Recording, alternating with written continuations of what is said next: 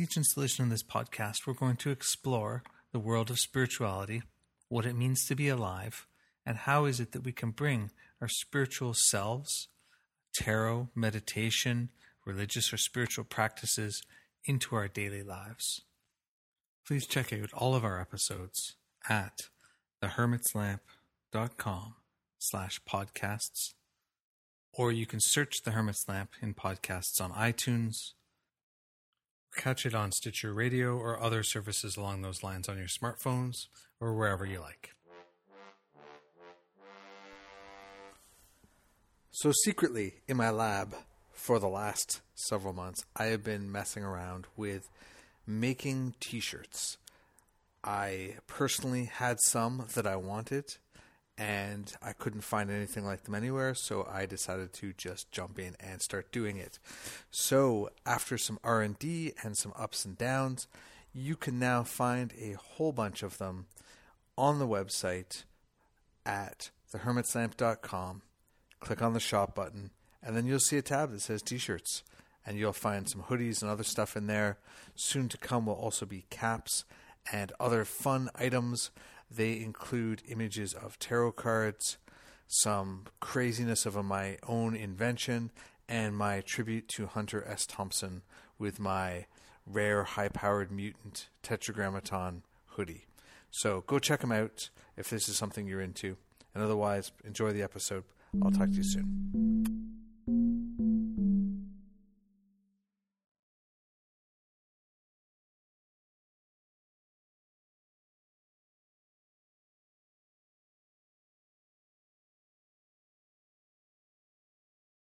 So, welcome to another installment of the Hermit's Lamp podcast. Today, I am here with uh, Jenn Zahrt, who is a publisher, a magician, and an astrologer. And uh, yeah, hey, Jenn. Hi. So, maybe for people who don't know who you are, um, who are you? What's going on? What are you up to? Well, I am a publisher, editor, translator, astrologer based in Seattle, Washington. So we're spanning the continent right now. Uh-huh. And I'm currently working on publishing a number of books through Rubedo Press. I, I also work with Nick Campion at the Sophia Centre Press in Wales, uh, affiliated with the University of Wales, Trinity of St. David. And I have a Patreon going to translate materials from Weimar, Germany into English specifically on the topic of astrology. Amazing. Um, I I hear from people that you're the bomb when it comes to astrology. Like the feedback that I've got was, uh, all this astrology business seemed like nonsense and like I ought not to care. And then I found Jenn and read some stuff and was like, oh, I get it now. I see why people care. You know, how did you get into astrology? Where where where did that start for you? It started in the ancient. I actually enjoy this part of the, these questions are fun because they make me uh, go back to the story of uh, getting grounded as a teenager and uh-huh. my way to astrology through that.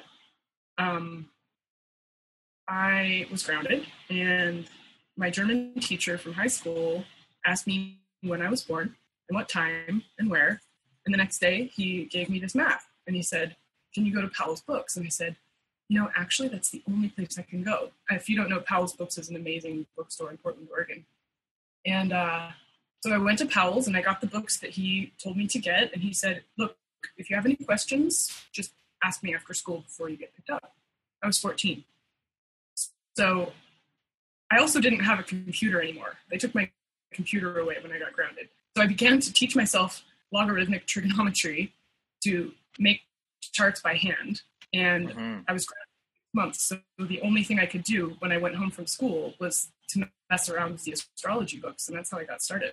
And I would have conversations with my German teacher every day after school, like, "What's this? What's this?" So he basically took me through from zero to sixty on you know his method of astrology, and he was my mentor for about fifteen years. Amazing, that's wonderful. That's a great story. Yeah. I uh, yeah. I, I was never so fortunate. Sorry, go ahead. Oh no, just during that time. Um, speaking of, you know, just lineage. Um, he was interested in mundane astrology primarily, so he taught German and history, and he turned me on to Nick Campion's work, and Nick Campion and I work together now. So that was kind of an interesting moment um, as a young person to be learning how to think historically with planetary cycles, and then becoming an academic and moving forward into astrology and academia and this kind of um, work. You know, it's kind of it became sort of my calling. That's awesome. I, I love that. Yeah you know, my, my calling started when I was kind of that age too. Um, but uh, I didn't have anybody to teach me. I just, you know, when I was 12, I got my, my first copy of Magick in Theory and Practice by Aleister Crowley. And, uh, you know, that was the beginning of, of everything really in that regard, you know? So, yeah, it's amazing how if you get access to the right kinds of stuff, you can kind of go down some very interesting roads. Right. And for me, I mean, I always knew from the moment this began back at that young age, I knew that I would go on to be getting a PhD because when I learned astrology, I also learned that it had been washed out of history. That 300 years ago, with the Enlightenment, there was this prejudice that had developed against it, so people stopped learning what it was. And then mm-hmm. we started in the 20th century with the rise of popular publishing and sun sign astrology. Knowledge about what astrology was became very superficial and so we're not actually fully educated as to what it is and even mm-hmm. many astrologers who practice don't know the history of what they're doing and so you know it's really important to go back and understand where this comes from and all of its variations and also that these variations don't need to be smashed onto one timeline they can coexist mm-hmm. engagements between humans and the sky so i always try to be a bridge and an ambassador between a practitioner and someone who doesn't know anything to just open the mind and and at least if you know if you know anything else after talking to me one time you just know how much you don't know and you get curious you know? And i'm not mm-hmm. evangelize or like teach one specific thing. It's more like teaching curiosity about it. Yeah. So where where do you where do you start with people? What's like what's your inroad with with someone's chart? You mean when i'm reading a chart? Yeah. Or just, I mean, because like, where do you start with people? Well, I think sometimes if it's a person who doesn't have any interest in astrology, I would start talking about history. But if it's someone who's coming to me for a reading, um, I tend to go from a more practical standpoint of like, what's useful here? What is this person for? And what do they need to know that's a useful piece of information? As opposed to being more of a psychologist. I'm not really into diagnosing someone's personality mm-hmm. or using astrology in that way. I sort of think of it more as like a planning tool or understanding the qualitative elements of the calendar as they pertain to you. What is the quality of your time like right now? And then when mm-hmm. will it mm-hmm. shift? Mm. So, so you you skip away from like the sun, moon, ascendant to hey, look, you're like this, and this is what you want. This is yeah, how people see you. And stuff is somewhat inevitable in a conversation only because how you'll be likely to use the time will be included in that type of analysis but i don't think that um, i just don't think that that's a helpful focus if it's about you know I don't know. I just that's not my emphasis. There's a lot of astrologers who do that, and and they can go and do that, and that's fine. And then you see those. Mm-hmm. Think about it more in terms of practicality. Right.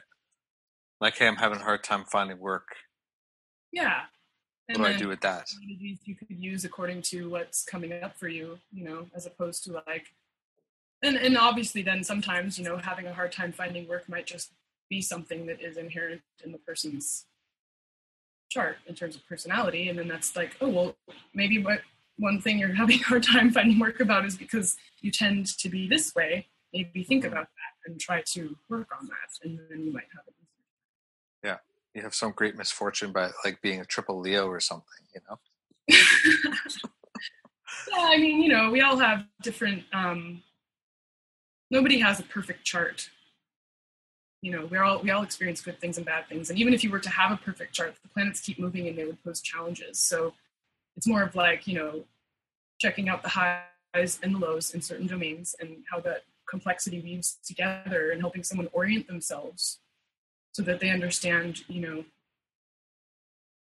this is where I am in the flow in the warp and weft of time. And this is when I'll be moving into a different warp and weft of time. And, you know, when I was grounded and just learning astrology, uh, one of the first things that my German teacher told me was that this will be over in six months. I was like, how did you know that was exactly the time that they said I would be grounded? And he goes, oh, Saturn's on your moon and it's moving away in six months and then you'll be fine. And I was like, huh. And then I lived through it and I felt that, you know, pressure and isolation of, you know, being separated from my friends and couldn't go anywhere. And then six months later, it went away and some other transits took place and I kind of was learning and tracking. But that first experience of just having somebody say, like, yeah, this is going to be a tough time for you, but it'll be over. So then you mm-hmm. say, that's my bookend. So now instead of being sad about that, I can teach myself divination. Yeah. Can learn, do something with it, right? Yeah, exactly. Yeah. Yeah, I find I'm, um, I don't know, my, my, my relationship to astrology has changed a lot over the years. You know, I started off and, and my introduction to astrology was Crowley, which, you know, it's, it's, it's a thing. it's, you know, as I looked into more stuff, I was like, oh, very limited view in some ways, some, some interesting stuff and whatever. Um, but because I was in a much more sort of ceremonial worldview and really like an older ceremonial worldview, I was like, ah, outer planets, who cares? You know, like I just, I never paid attention to them. And then at a certain point, I got into doing charts for people and stuff. And, um, and then after a few years of that, I was like, you know what? I, I think I'm actually, my superpower is reading cards. And I feel like in order to get my astrology to the next level, I don't necessarily want to do that anymore. Like I don't want to start going down into like more and more fine angles and learning more and more pieces. I was like, I think I need to just read a lot more cards, and so I kind of uh, abandoned it as a as a sort of central piece of my practice, and then and then sort of over the last while, I, I really I, I always just kind of look at it. I'm like, I need to do a piece of work that's like this for somebody or for myself. And then I just start looking for like what what pieces I might work with and and and then, and then have a sort of very pragmatic approach to it. Yeah. Yeah. yeah, I mean it's it's a way of looking at the world and it's a language that has many languages inside of it. And so you know, a lot of people think a professional astrologer is someone who sees clients, and that's actually not true there are a lot of people who are considered professionals in the field who haven't seen clients since 1984. Right. They do research and they publish and they write about it. And so, mm-hmm. you know, that's one way. Um, and in terms of magic, you know, planetary hours, using planetary hours is astrological. You don't need to know how to have an hour long natal chart reading with somebody to be able to use planetary hours. You're still doing astrology. Yeah. And and can you give people who might not have heard of this what the planetary hours are about? What's the basic idea? So the planetary hours are based on the Chaldean order of the planets coming from the Middle East ages and ages and ages ago. This is where we get our days of the week because you take the hours, if you take day and night and you divide the daytime, I'm trying to speak very carefully because this syntax matters if you take the daylight hours and divide them by 12 and nighttime hours and divide them by 12, you will get 24 hours in a day. And then assigning the first hour of the day, let's start with Sunday, as the sun going through the Chaldean order of planets, which is by speed. You will then reach the first daylight hour of Monday, will be a lunar hour. Going through all 24 hours again, by the time you get to Tuesday, it will be a Mars hour. And this is how the days got their names. Mm-hmm. And it was based off of the speed of the planets. And thankfully, you know, we have these little magical rectangles. I mean, we ha- we're like so fortunate to be living in the future because you know, back then they didn't have these little like portals to the world, these little magical rectangles that can give you apps for that. But the order of planets in terms of speed is Saturn, Jupiter, Mars, the Sun, Venus, Mercury, and the Moon, and then it starts back over with Saturn. Yeah. So then what you what what happens during these times is like the planetary hour is like a laser beam plugging into the energy of, of, that planet. And if that planet's in a great condition, then what you try to accomplish in line with that activity will be successful. And if it's a planet that's in a poor condition, you won't be that successful. So you do have to know a little bit of like higher level in terms of like how's the planet doing. If the planet's sick in bed, it can't really help you. But mm. um, but anyway, yeah, I mean, it's a really interesting and easy way to organize your daily life. You know, if you want to ask for a raise, don't do it on a Saturn hour. And, you know, and one one of the things I do is I make talismans for people, and um, and when I when I send them to people, I, I always figure out where the where the next several sort of easy on ramps to that energy, if it's a planetary energy, are, and so I'll be like, oh, so on Saturday at sunrise, get up and recite this prayer and burn this candle and do these things to take ownership of what I've done, you know, and so because as you say, planetary hours are one of those things that you don't actually have to know anything about really other than hey this is the time you know? And and then beyond that you know if someone else is, is helping you or what are the general attributes of that? So yeah. And you know the idea is like if you want to swim upstream that's cool but we don't have to live that way. Mm-hmm. sometimes it's unavoidable but oftentimes it's not. So if you're just a bit more perceptive it's like oh is it the hour of Venus, okay, cool, let's chill. Let's have a lovely evening. Let's eat some dessert, you know, let's mm-hmm. enjoy now and not work so hard, you know, save that for Yeah. Yeah. Well, and I also think that um, it's one of those things, especially if people are, um, if people don't feel super rock solid in their magic yet, it's one it, like the moon cycle, the planetary hours. They're like they're a handful of really simple, simple things that people can jump on and figure out really easily to be like, oh, you know what? If I if I want to do this and I can do it during the waxing moon to bring more of that energy in, and I can do it on the day at the hour, then I'm gonna like have more current available to my to run my the machine that I'm building, yep. as opposed to like you know, well, uh, you know, I'm I'm going against counter forces and counter times, or you know, oh wait wait, everything's going retrograde right now, and I don't want a retrograde energy from that planet, you know. Right. Um, we have to break out of this idea that astrology is only newspaper horoscopes or online horoscopes or only a professional reading. You know, magicians doing kinds of astrology all the time if they're really incorporating the hermetic principles. Mm-hmm. Cycles. That's astrology too. Yeah. It's just not this officially branded type, you know, or super technical or what Geoffrey Cornelius would call craft astrology, right? Uh-huh and that's okay. It doesn't have to be. We don't all need to be professional astrologers or people who know all of the ins and outs of certain techniques. Especially with magic, I think keep it simple. You know. Mm-hmm. Yeah, definitely. So, what what what do you think about retrogrades? Because I, you know, I, I hear a lot of people getting all excited and worked up, and you know, I mean, and this is like it seems like this is a year full of delightful retrogrades. You know, and I, yeah, I use that slightly sarcastically. Say, you know what? This seems like that year, and guess what? By the time we're sitting here next year, you'll say the same thing because the planets like Saturn and Jupiter and Pluto and Uranus and Neptune they go retrograde every year, mm-hmm. and that is simply because of how our solar system is shaped. So Mars retrogrades happen once every two and a half years because that's Mars' cycle around the sun. It takes a while for it to go around. And here's the mnemonic device for retrogrades they happen for outer planets when that planet is opposite the sun. So if the sun's in Sagittarius and Mars is in Gemini, it's retrograde. If the sun is in Sagittarius and Jupiter is in Gemini, Jupiter is retrograde. Mm-hmm. Every time. And that, and, and, that sun rolls through all 12 signs every year. So therefore, it's right. always going to hit that. So Jupiter's retrograde right now because the sun was just in Aries and it hasn't reached around to Gemini yet for it to go direct.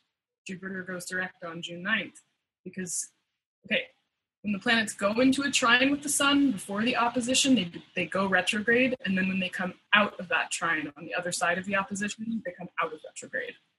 hmm them without even looking. Yeah.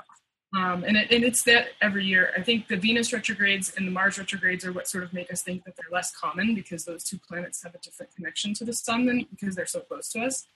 Um, the opposition, I mean, Venus is only ever near the sun, so its retrograde cycle is somewhat different.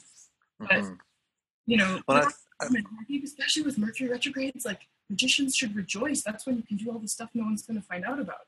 Because Mercury's totally invisible. Like, you know. Yeah.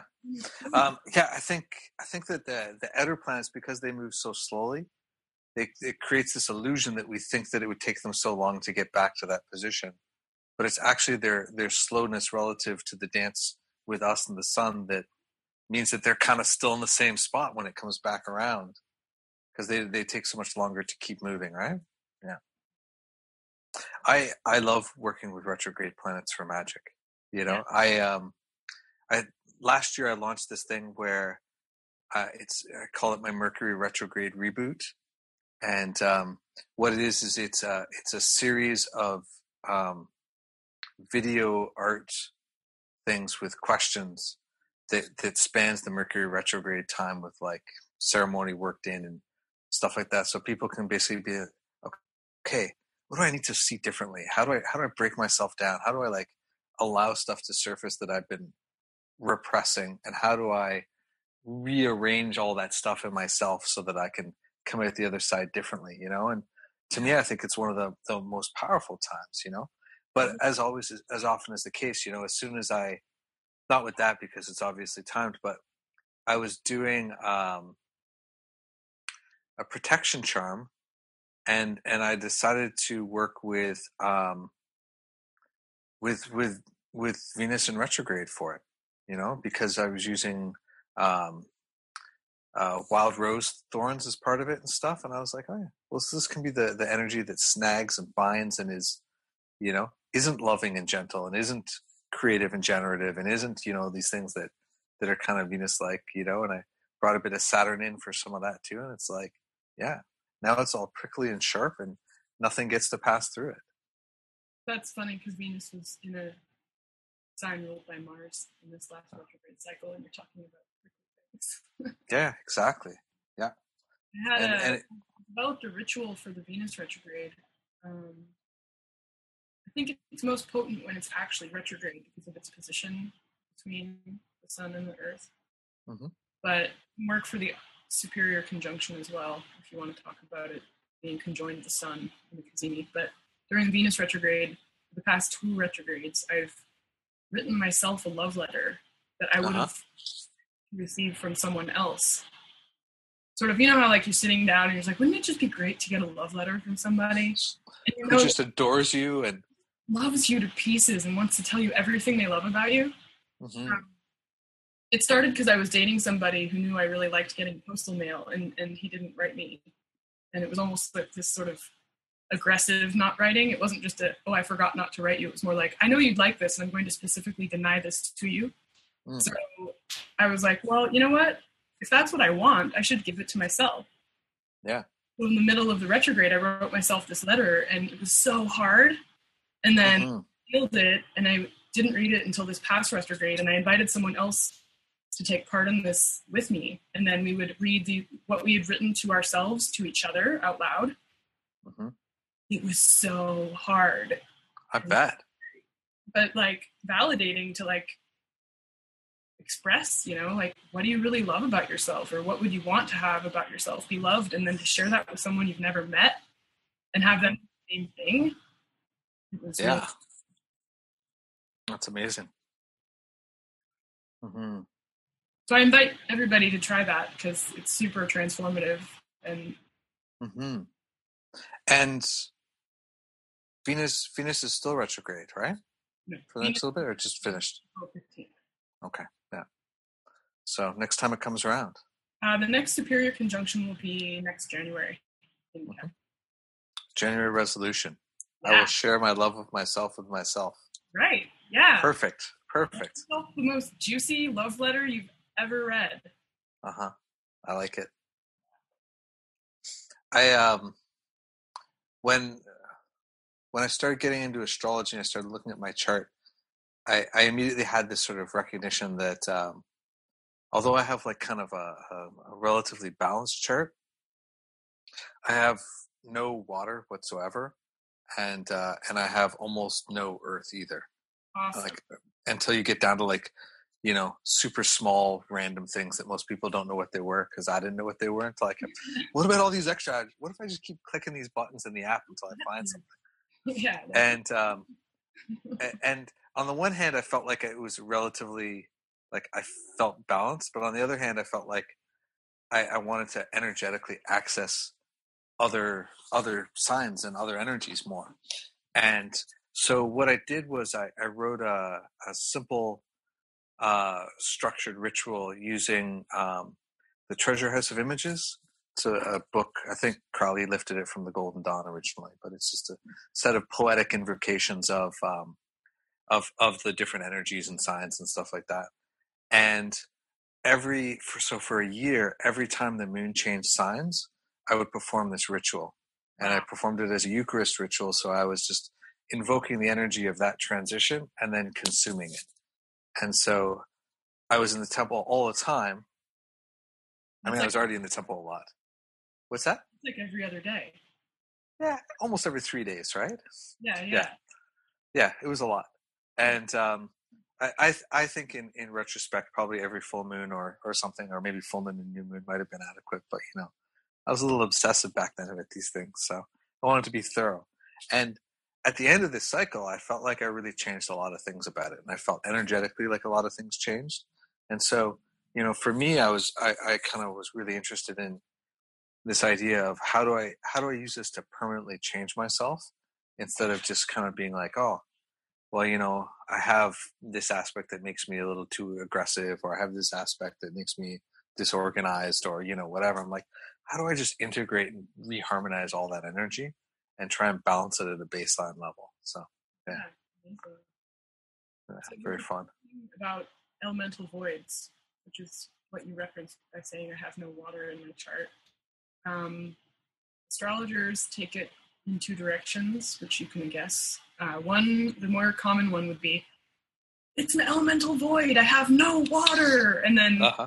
oh well then i must be the kind of person who wants to drink water all the time or go to the ocean or live by a river or like surround myself with other people in their chart and get it from the outside right and then this other person i forget her name at the moment but she did write a book called elemental voids her theory is that you have a void in that element because you've actually mastered that element and you Hmm. embody full benefit of that element so by not having water in your chart expressed in a planetary point or an ascendant or anything like that, you actually are totally confident in the water zone. Like you don't have anything to work out by transit in that area. So in my chart, I have no Earth, which is Uh-huh. why you see me like traveling all the time. Like we don't know where Jenn is. She's like in South Africa or England. Like Uh-huh. when's she coming back? I don't have any Earth. I don't have anything grounding me. But on that level, you know, I've also never really had Earth problems either. Like Hmm. I don't mind not having one stable place that I live. Um, but you know, even in terms of like material resources, you know, people are like, "Are you independently wealthy?" And it's like, no, I just know how to live within my means, and I I know what I need, and I have what I need, and it's good. You know, hmm so it's like I can see how it goes both ways. I also collect rocks, and I work with them in jewelry making. So it's like, okay, well, there's like that interpretation fits, and then the elemental void as mastery also kind of fits. So I like that Yeah. thought form of like, oh, well, lack doesn't mean absence. It actually can mean mastery. I think that's a really nice way of interpreting it. Yeah, I don't think we need. To, I, I think we can be uh, non-dualist about it and be like, yeah, it can be both. Could be a variety of things, and probably true in different ways at different times and different aspects. You know, for me, um, I I was noticing that. Uh, you know, I I'm. I mean, less so now, but at the time, I was like really super intense about everything, and I was like, just you know, it was like a like a jet engine all the time, you know, and like it culmin- one of the things that culminated is sort of leading up to just before that time was um, I went skydiving and uh, and like I jumped out of the plane and I, you know did my thing. I was like, whoa, whatever, right? And I got to the ground, I was like, "Meh, that wasn't that exciting."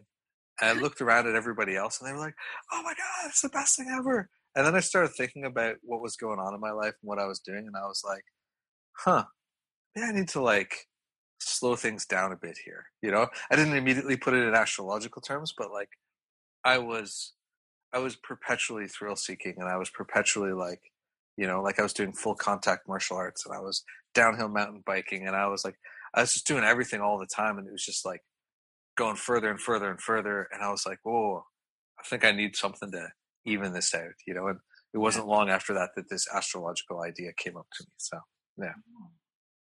Mm-hmm. I like that idea that you were so saturated with thrills that you got bored by skydiving. Yeah, yeah. I mean, the initial jump was like exciting, just like if you jump off a really high, tall diving board, you're like, whoa, you know. But then as soon as the, that part was done, I was like, eh, whatever. so yeah. It's kind of ridiculous. Awesome. Yeah. So I, I, have another question for you to yeah. migrate this in a different direction. Um, Saint Cyprian. Yeah. Who's who's this person and, and, and what are they to you and, and, and yeah, how did you find them? Well, a number of Seattle magicians began working with Saint Cyprian, Marcus McCoy, and mm-hmm. a number of others. And there's a Facebook group that I believe he started that I ended up joining. And yeah, it's uh, kind of a new aspect of my yeah. work. And um, one of the important things I find in this is sort of the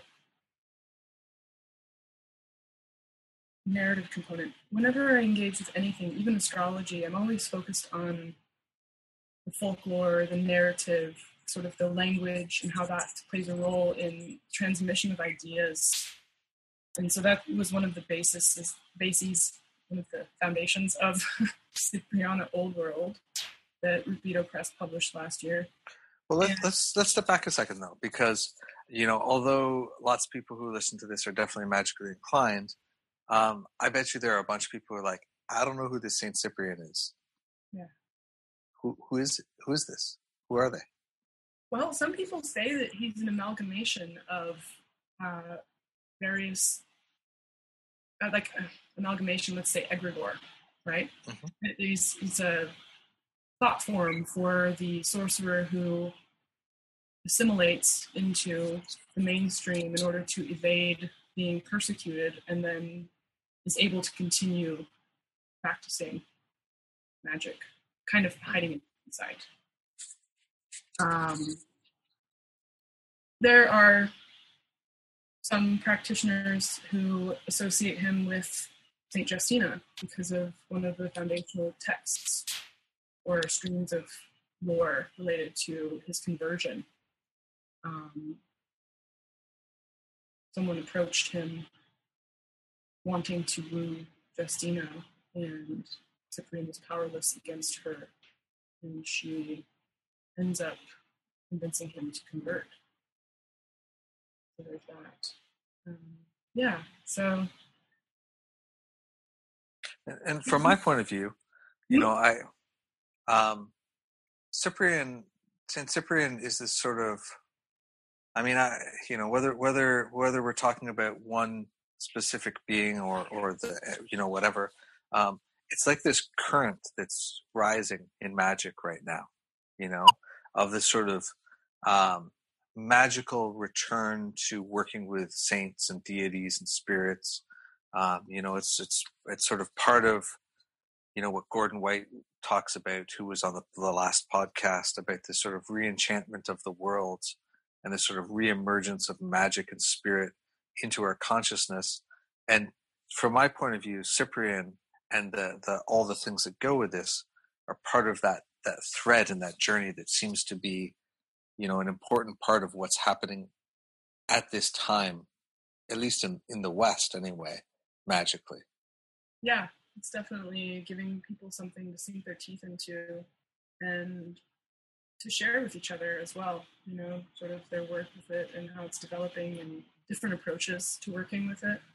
Um, whether it's in the more old world traditions, and I absolutely love the, the way that working with Saint Cyprian in Portugal, for example, completely makes you an outcast.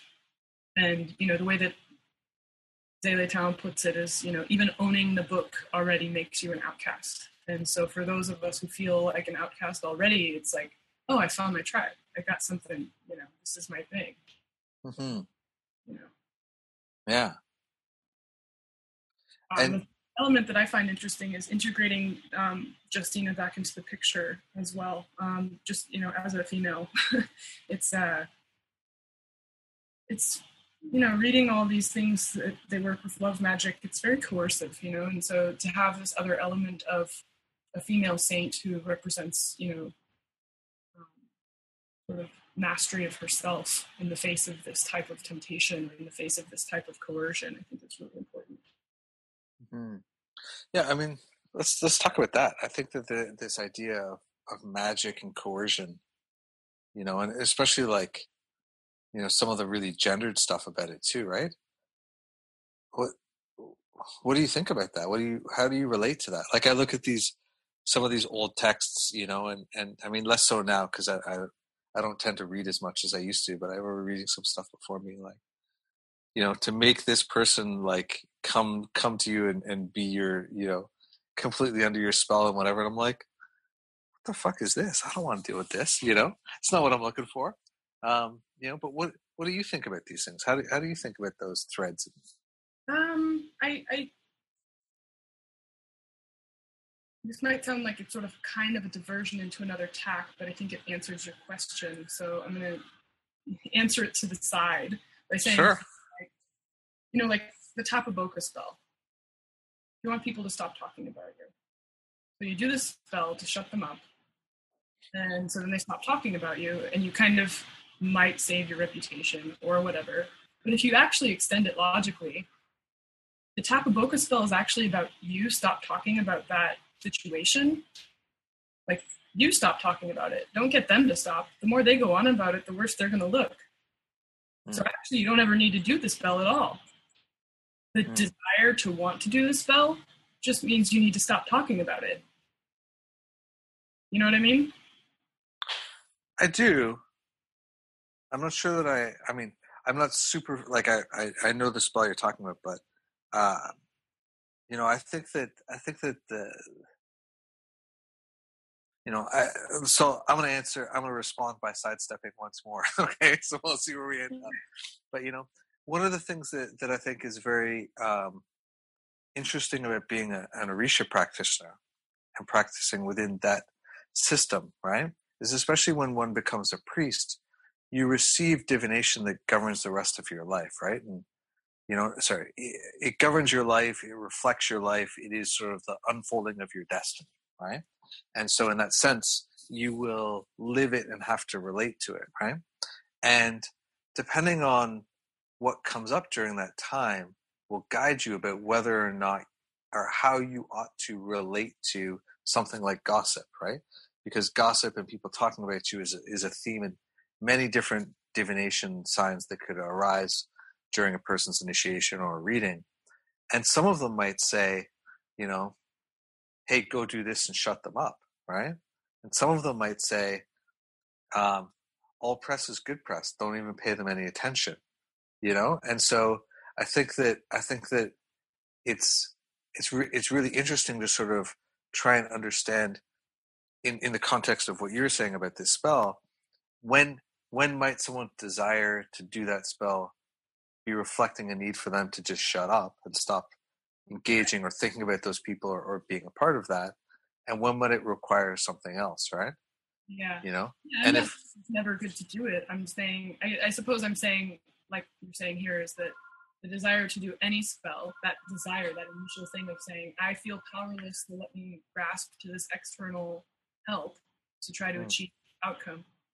That's also a litmus test for where you are. So if you're trying to coerce someone into something, you have to actually check in and ask yourself why. You know, what's Mhm. for you and what what do you actually get from that? Yeah, for sure. And I think, yeah, when it comes to that type of magic, I'm not really interested in that at all. hmm You know, I mean, it exists, but I think it exists in the same way that you know people look to something outside of themselves for power. You know, and it's an ultimate statement of powerlessness, and it's like, well, you know, cultivate yourself. Yeah, yeah, for sure. Well, I, I mean, I think it's definitely an expression of of patriarchy and all of those things, right? You know, I mean, it's it's an expression of of many things, but I, yeah, I think that the minute we're looking at magic to be coercive is the, is the time where we should really be considering what it is that we're why why is it that this is where we've gotten to right you know and i think that in circumstances where cultural culture and social justice sort of work against people then i think there's more space or more you know that might apply less right? You know? It's like well you know what? You're truly being oppressed and and you don't have the access to this but magic can open those doors right? And, yeah. you know, and i want and i wonder as in the west as people are you know um more you know as as magic becomes more prominent where we see it going you know? Like you know, a lot of magic and a lot of you know again like back to the Orisha traditions right? I mean uh, a lot of the a lot of pieces or a bunch of the pieces you know especially in the diaspora are really in relationship to like slavery and you know these history pieces where where the work of the spirits or the magical aspect of the religion was the thing which allowed those people to survive, to become free in some cases, to to find some measure of justice where there was little or none. Right. Um, but for people where those circumstances aren't that way, and yet they're still drawn to those things, you know that that level of action. You know, I wonder where that's going to take us over time. Well, that's an interesting element you bring up. Uh, in the next volume of Verdant Gnosis, Gnosis 3, uh, Demetrius Lacroix has written a piece on High John the Conqueror and how the oppressor doesn't have a need for this root. You know, this is a this is a magical tool that is designed for oppressed people. It was mm-hmm. used by slaves to fight the master, you know, and so it's a whole detailed history of this root and its use in America and uh, specifically because that's the region he's looking at in this context. Um, absolutely amazing to be, you know, emphasizing this is not a tool for certain people. This is a tool for specific group of people, and especially at a specific point in time. Um. And the master wouldn't know how to use it because it's not for them, you know. Um, so yeah, I think even when you look back in terms of medieval astrology, you get references to slavery. In the Picatrix, half the lunar mansions have to do with finding your lost slave. You know, there's sure. like all these things that don't necessarily translate, and yet you know, if you do try to take, and this is just from the astrology side of things, if you try to say, well, what's the correlation? Wage slavery still exists. You know, I mean, mm-hmm. people don't commonly think of it that way, but if you want to talk about six house things and it's not about a slave, it's going to be about someone who is kind of an economic slave and still, you know. Um, sure. Yeah. Or you know, people to, people caught in the prison system. You know. Yeah. Yeah. Those kinds of things where they're where they have no, you know, uh, for whatever reasons they're there. You know, I mean, but but they're they're locked. They're caught in that system, right? They have no way, right. no power themselves. To, kind of the prison industrial complex as well. Yeah. Type of coerced labor. So um, yeah, it's always very tricky. Um, you know, the whole popularizing of astrology, and I, I, think there's a correlation here too with magic, like the Instagram witch or like the hashtag witch on Instagram gets you into a lot of interesting interpretations of what that is. Um, mm-hmm. Popularizing astrology. I, I kind of think of it like what is the effect of capitalism on these practices? Because you know, if you want to sell anything, if you add astrology, suddenly you can sell 12 versions of the same thing. Your numbers go up. Sure.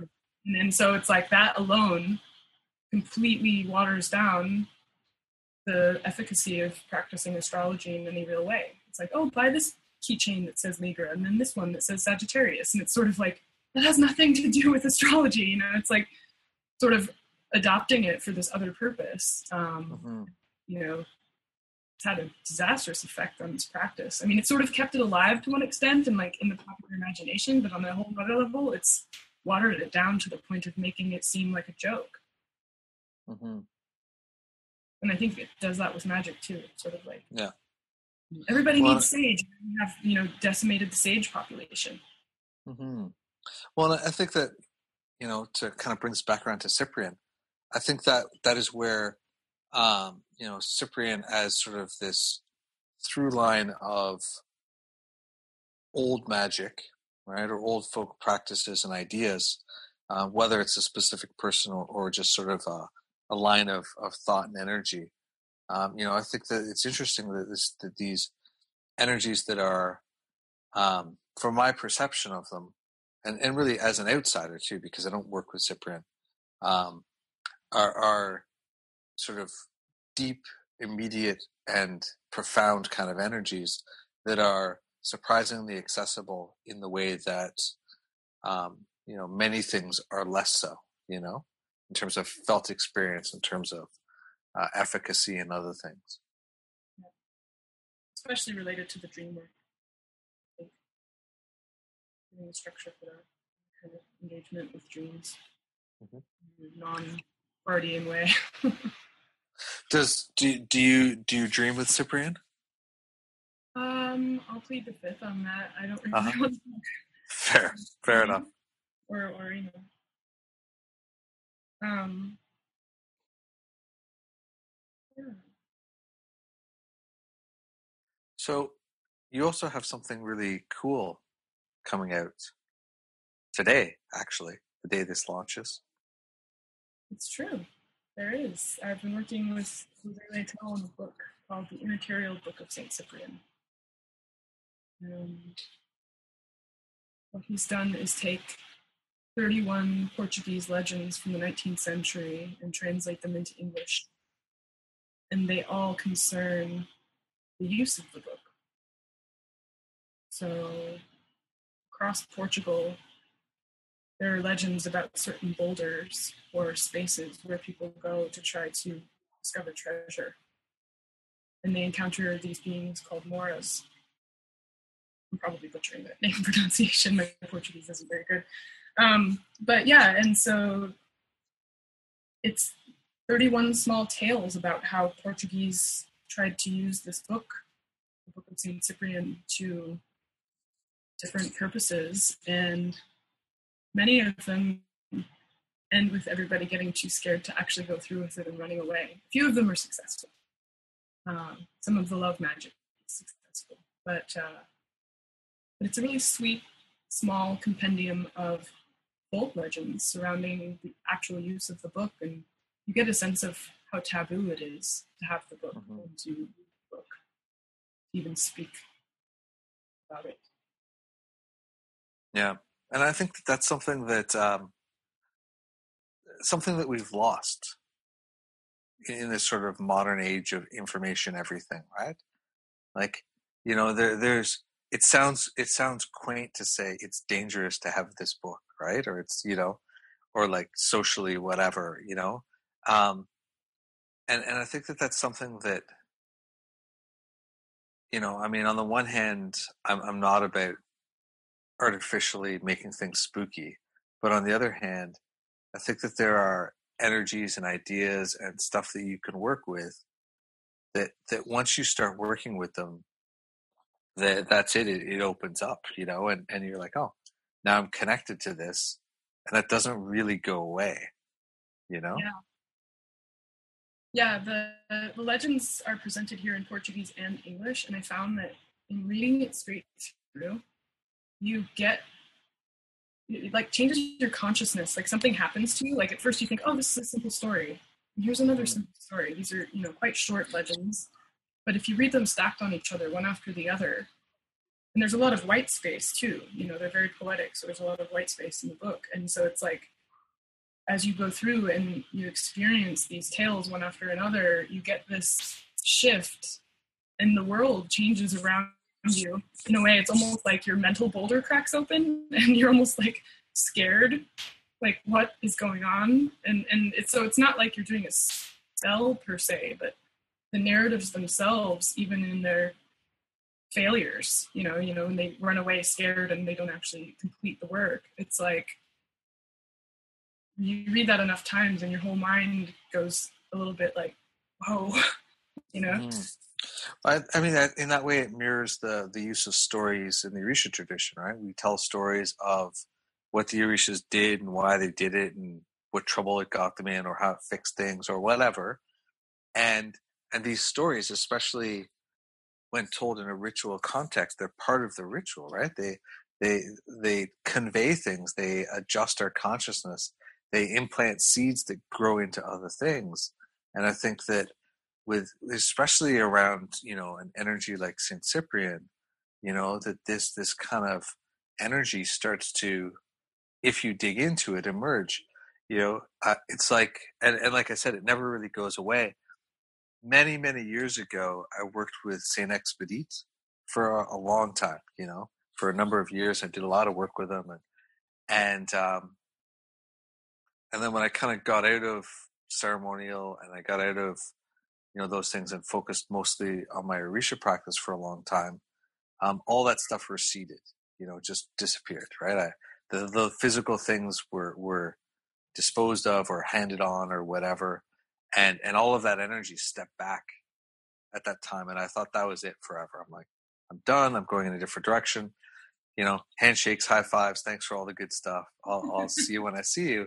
Yeah. And then, um, and then earlier this year, a painting that I had done of Saint Ex- Saint Expedite resurfaced, and like I mean, I, I, resurfaced. I knew I had it. I knew I hadn't thrown it away, but it, it came out of a box that it had been tucked in. And as soon as it came in, and I looked at him, he was like, "Hey, dude, what's going on?" And I was like, "Oh, hey." It's like you should uh, you should start painting saints again, man. You really should. And then, what's that? Literally ran into your ex.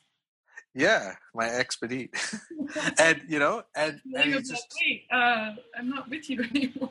yeah, but you know, he's totally totally started leaning in and started, you know, whatever. I'm like, all right, dude, come back in. We'll be, you can be a part of my practice in these ways, and you know, these energies reemerge, and it, it was the same with uh with the Enochian angelic spirits for me. You know, it's this energy that I had a very intense connection with for a long time, and especially as I as I you know stepped more into doing practical magic for other people, they just kind of returned and were like, "Hey, dude, we'll take care of some of this for you."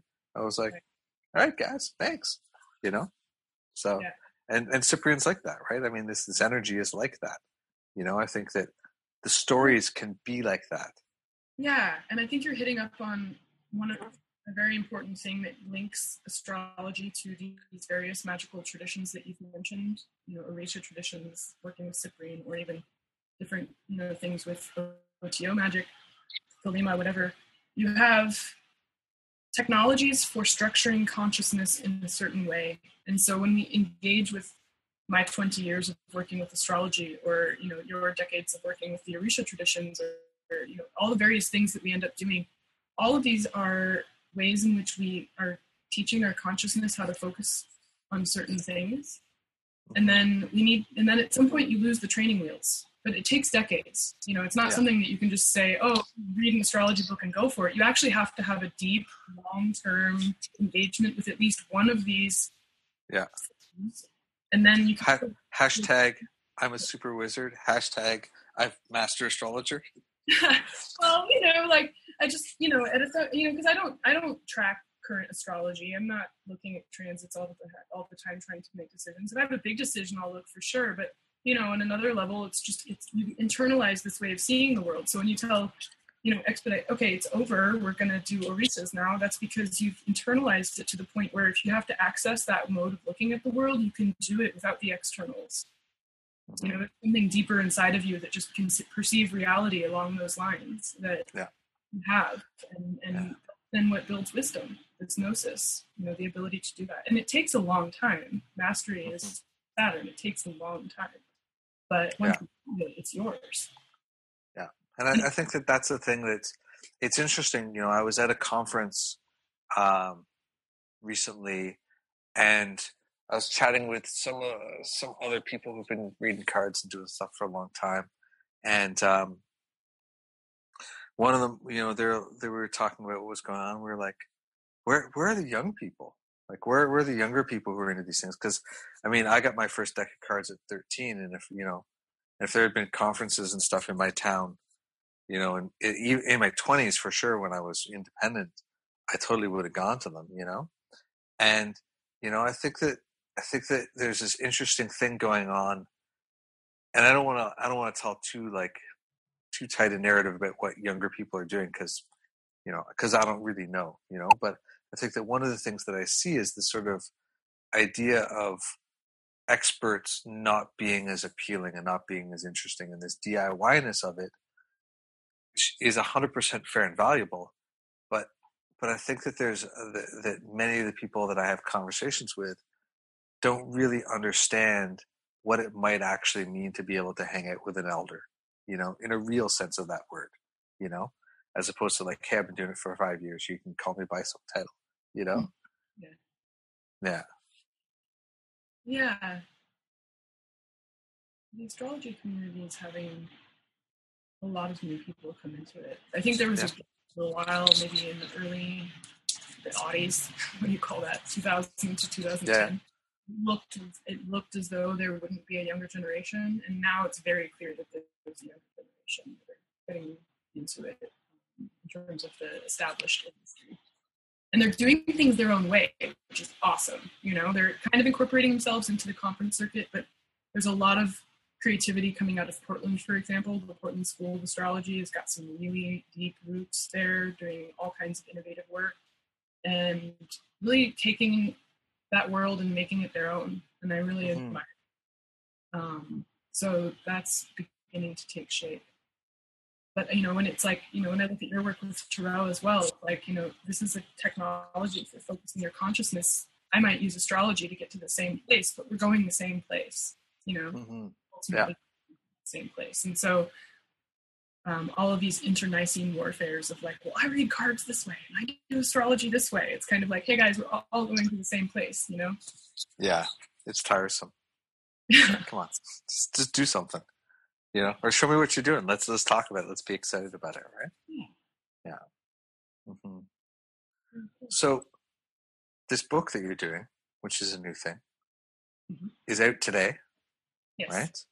Because this is coming out on the 14th why Mhm. today today um, so this book is the immaterial book of saint cyprian It's part of a series at Rubedo Press called Folk Necromancy and Transmission. That was the brainchild of Dr. Alexander Cummins and Jesse Hathaway Diaz at Wolf and Goat. And it's the second book in that series. And Al was looking at some of the lesser known saints' days. And so today is actually a lesser known saints' day for Saint Cyprian in the UK. And he's written a blog post about it. So if you know Al's work, head over there and read more about that. Yeah. Very cool. And this book will be available through your website and mm-hmm. through the shop and in some other places too. So yeah follow around and and take a look and you know but but you know as we said this is one of those things. Get excited about it. Look at it. But be mindful. It's gonna it's gonna pull you in to wonderful and magical and transformative worlds. And that's awesome. That's super awesome. It's the best of things right? But you know know that that's what's gonna happen. It's kind of like when you start buying crystals you know? You start buying crystals and it just doesn't stop you know for almost anybody. You know or tarot decks or whatever you're like oh yeah. You just get pulled into this world of things. Yeah, and you could get into the Portuguese too because it's facing pages. So if you want to undo Zé's translations, you can actually end up using this book to teach yourself the Portuguese to really, really go there. You know, hmm absolutely yeah. Or if you happen to already speak portuguese and you just You go straight to the source. yeah absolutely. Um where do people find you Jenn? I'm findable at jennzahrt.com, J E N N Z A H R T.com, and Rubedo Press, www.rubedo, R U B E D O dot P R E S S. awesome should follow their stuff. You should check out the books. Um, yeah, we're going to be carrying a bunch of things at the store. So if you're looking for it, you can also get it locally if you're local to us. Yeah. Awesome. Thanks for making time to talk to me today, Jenn, and congratulations on your uh, your new release. Thank you. Seriously, as always, thank you for listening. And if you are interested in grabbing uh, some Rubedo books, you can certainly do so from their website. And you can also grab both the new book and a selection of them from our store at thehermitslamp.com and hit the shop button and then just pop Rubedo, R U B E D O, in the search engine at the bottom, and it will take you to all of the books that we have in stock. Uh, we also ship everything else we have pretty much everywhere in the world. So if there's something you like there, we will get it to you ASAP. Thanks again for listening, and thanks for spreading the word.